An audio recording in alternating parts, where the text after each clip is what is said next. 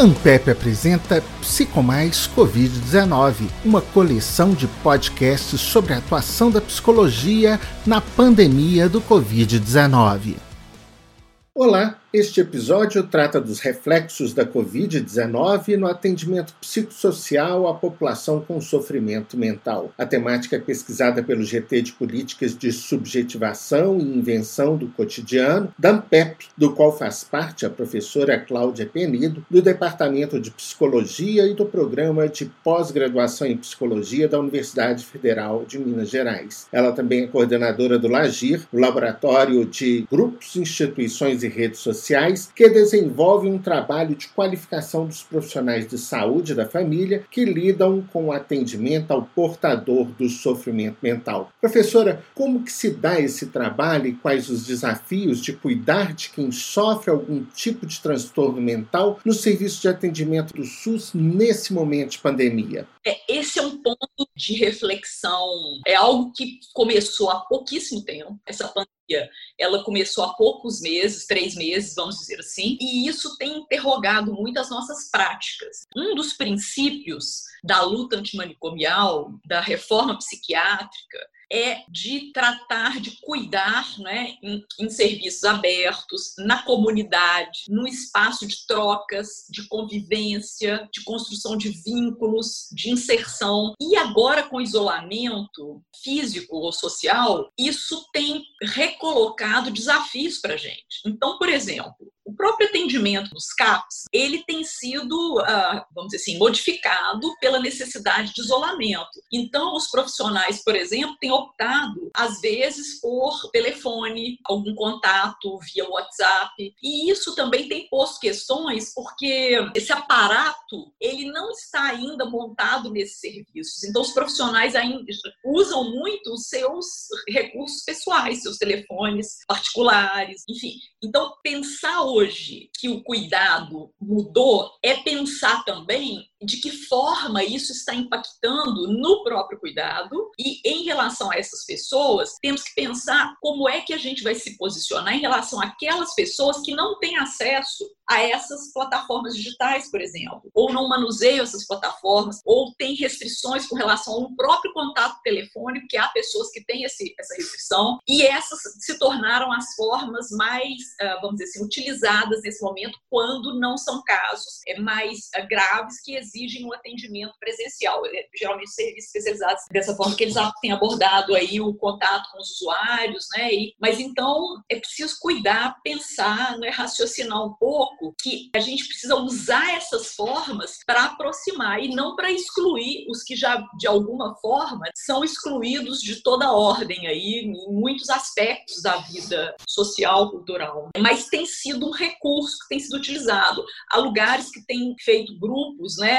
É, de ajuda mútua que tem se pautado por um recurso de grupo, de WhatsApp. É, você tem, enfim, né, os, os serviços estão tentando estimular isso, não só, inclusive, para os usuários, mas também, e a gente não pode esquecer disso, para os próprios profissionais de saúde mental, que também sofrem com toda essa situação relacionada a essa pandemia e que também precisam de cuidado. Professora, o que seria básico no atendimento psicossocial aos portadores de sofrimento mental neste momento?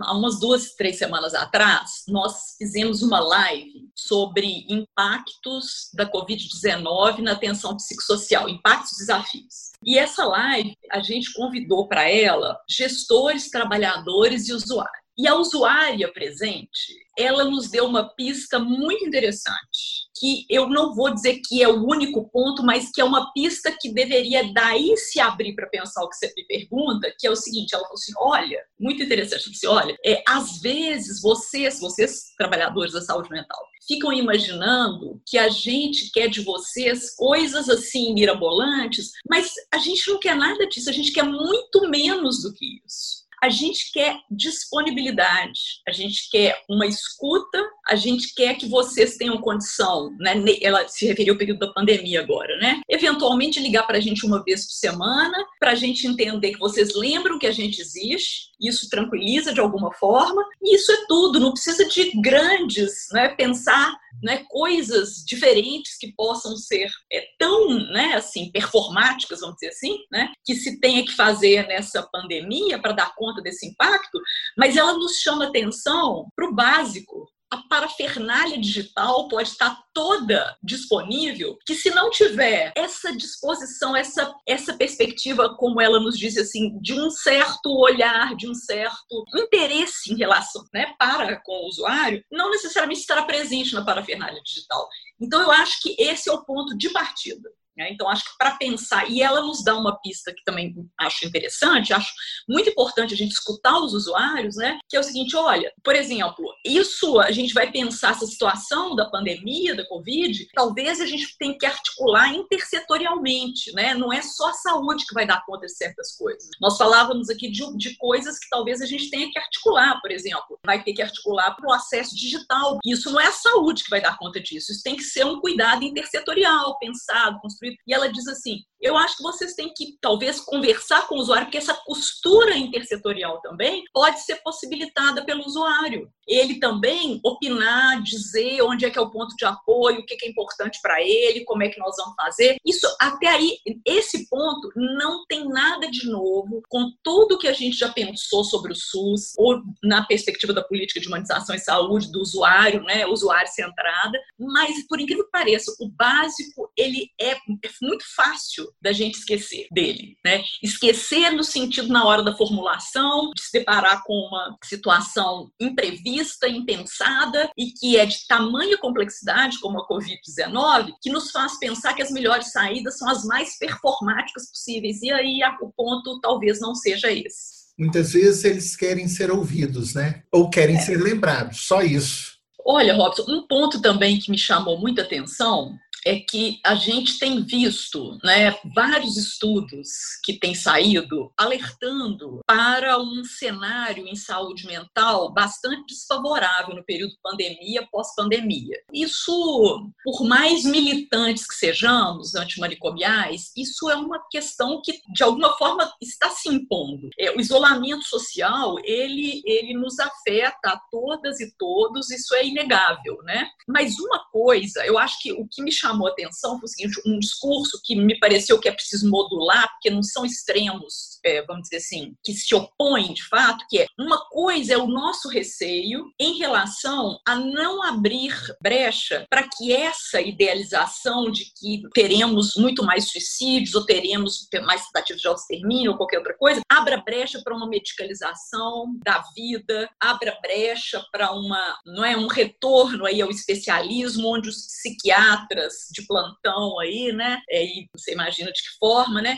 Vão tomar conta disso em nome do lucro, em nome, enfim. Isso é uma coisa, acho que nós temos que cuidar em relação a isso. Entretanto, também não podemos cair numa perspectiva de negligência, de ou negacionista, que é pior, né, e que a gente já está um pouco cheia no momento, né, que é de achar que isso não existe e que está todo mundo muito bem e que não é nós precisamos de entender que isso faz parte da vida humana. Não, eu acho que nós vamos ter novos desafios, novas necessidades. Então, eu acho que não dá para encarar, vamos dizer assim, o risco desse do uso errôneo ou o abuso em relação a esse sensacionalismo, né, o alarmismo, de uma forma negligente, por outro lado, que também não se dispõe a pensar em alternativas, né? Um exemplo disso é tentar trabalhar de que forma o acesso, né, se não a uma conversa telefônica, mas eventualmente alguma plataforma digital, pode ser facilitado. Trabalhar isso de forma intersetorial com os usuários, né?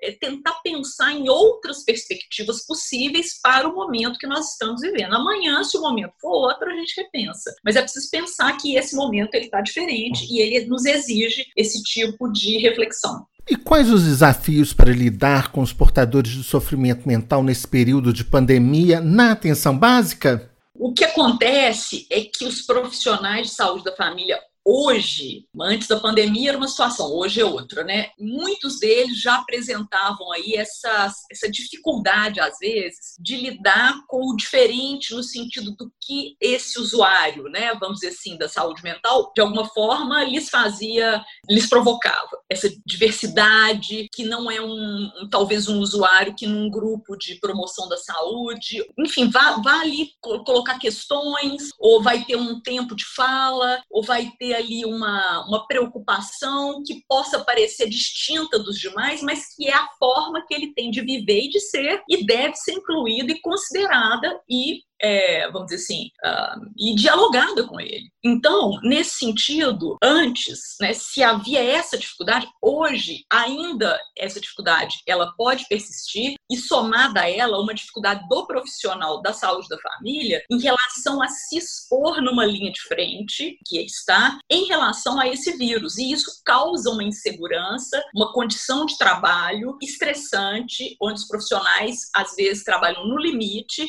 e isso diminui diminui, às vezes, as condições deles de lidarem com as pessoas de forma geral. Então, nesse momento da pandemia, a gente tem profissionais muito desgastados, muito receosos, muito inseguros e muitas vezes sem o devido equipamento necessário, né, insumos, no caso, para lidar com elas. Então, nesse sentido, eu acho que acolher é, porque de alguma forma essa metodologia que eu falava que a gente tem trabalhado, ela também envolve acolher o sofrimento dos trabalhadores, de pensar os seus processos de trabalho, suas condições de trabalho. Então eu acho que fazer essa acolhida, eu acho que é alguma coisa que a psicologia possa ajudar de fato nessa nessa empreitada. E como é que a senhora vê a perspectiva do agora para diante? Todo mundo está falando assim a nova realidade, né?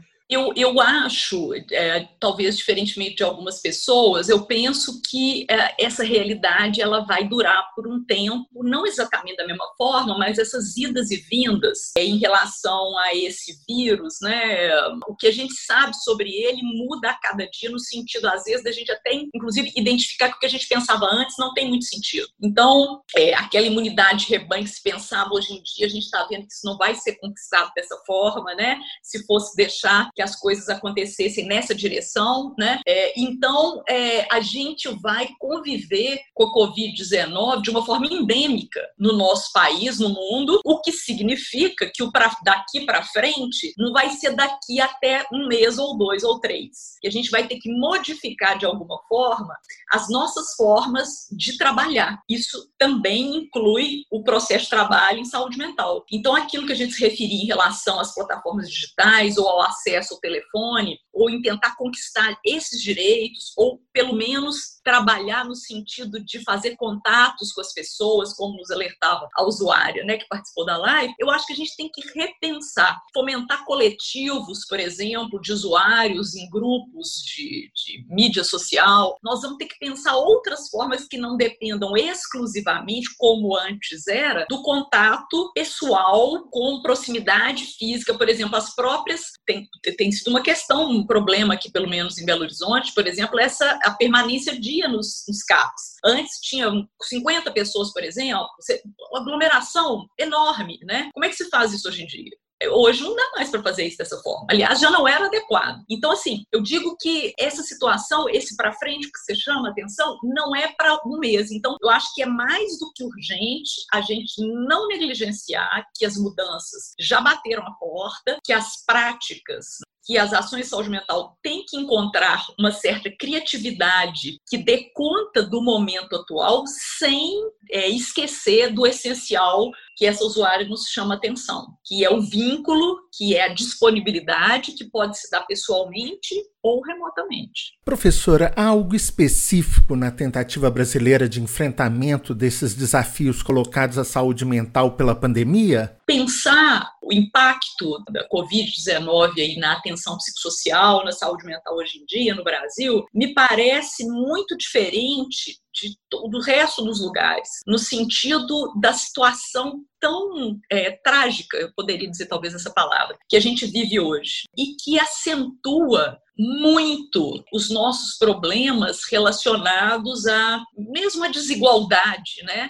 a so, social que a gente vive, a pobreza extrema que muitas vezes impedem às pessoas o acesso né? Isso é muito grave, né? O acesso seja presencial, porque às vezes não tem condição de pagar um ônibus para ir até um determinado lugar, seja essa que a gente falava que ela é mais sutil e mais recente para as práticas de saúde, que é essa exclusão digital, essa exclusão que pode resultar dependendo do contexto, uma maior assistência. Então, eu acho que a situação brasileira atual, ela é muito é muito trágica nesse sentido, mas por outro lado, eu diria que essa, né, para que a gente também não fique aí é, só pensando no, nesse lado nefasto, embora ainda nefasta a situação, a pandemia da Covid-19, eu acho que nos trouxe vividamente, para aqueles incrédulos ainda, a ideia de que esse estado mínimo proposto pelas, por alguns políticos, por algumas correntes, ele não dá conta do cuidado em saúde, do cuidado à sua população com dignidade. Ele não dá conta de responder nem pela sobrevivência das pessoas, o que dirá em relação à vida com dignidade. Então, eu acho que essa pandemia deixa isso muito escancarado, né? Até para os mais desavisados. O estado mínimo é uma coisa que pode ser genocida. Então, é algo que a gente talvez possa considerar aí para finalizar. Está ficando cada vez mais provado que o SUS é extremamente importante, né? Não fosse o SUS, como é que estaria a nossa população, né? Acho que essa pandemia tem uma propriedade que é de retomar a perspectiva do coletivo de uma forma muito forte, né? Que cada um por si não dá conta dessa situação. Né? Nós não estamos vivendo um problema que, se você tiver o melhor equipamento, né, ou a sua máscara, as coisas estarão resolvidas. É um problema coletivo, mais do que nunca. Então, isso espero que isso possa, é, de alguma forma, nos interrogar acerca da, da, do projeto né, de sociedade que a gente quer para nós. Né? Eu quero agradecer a presença da professora Cláudia Penedo, do Departamento de Psicologia e do Programa de Pós-Graduação em Psicologia da Universidade Federal de Minas Gerais e coordenadora do LAGIR, laboratório de grupos, instituições e redes sociais que desenvolve um trabalho de qualificação dos profissionais de saúde da família para lidarem com o atendimento ao portador de sofrimento mental. Acompanhe todos os nossos podcasts. Toda quarta e todo sábado, um podcast novo abordando um tema específico para esse tempo de pandemia. Psicomais Covid-19 Participe você também com seu grupo de pesquisa.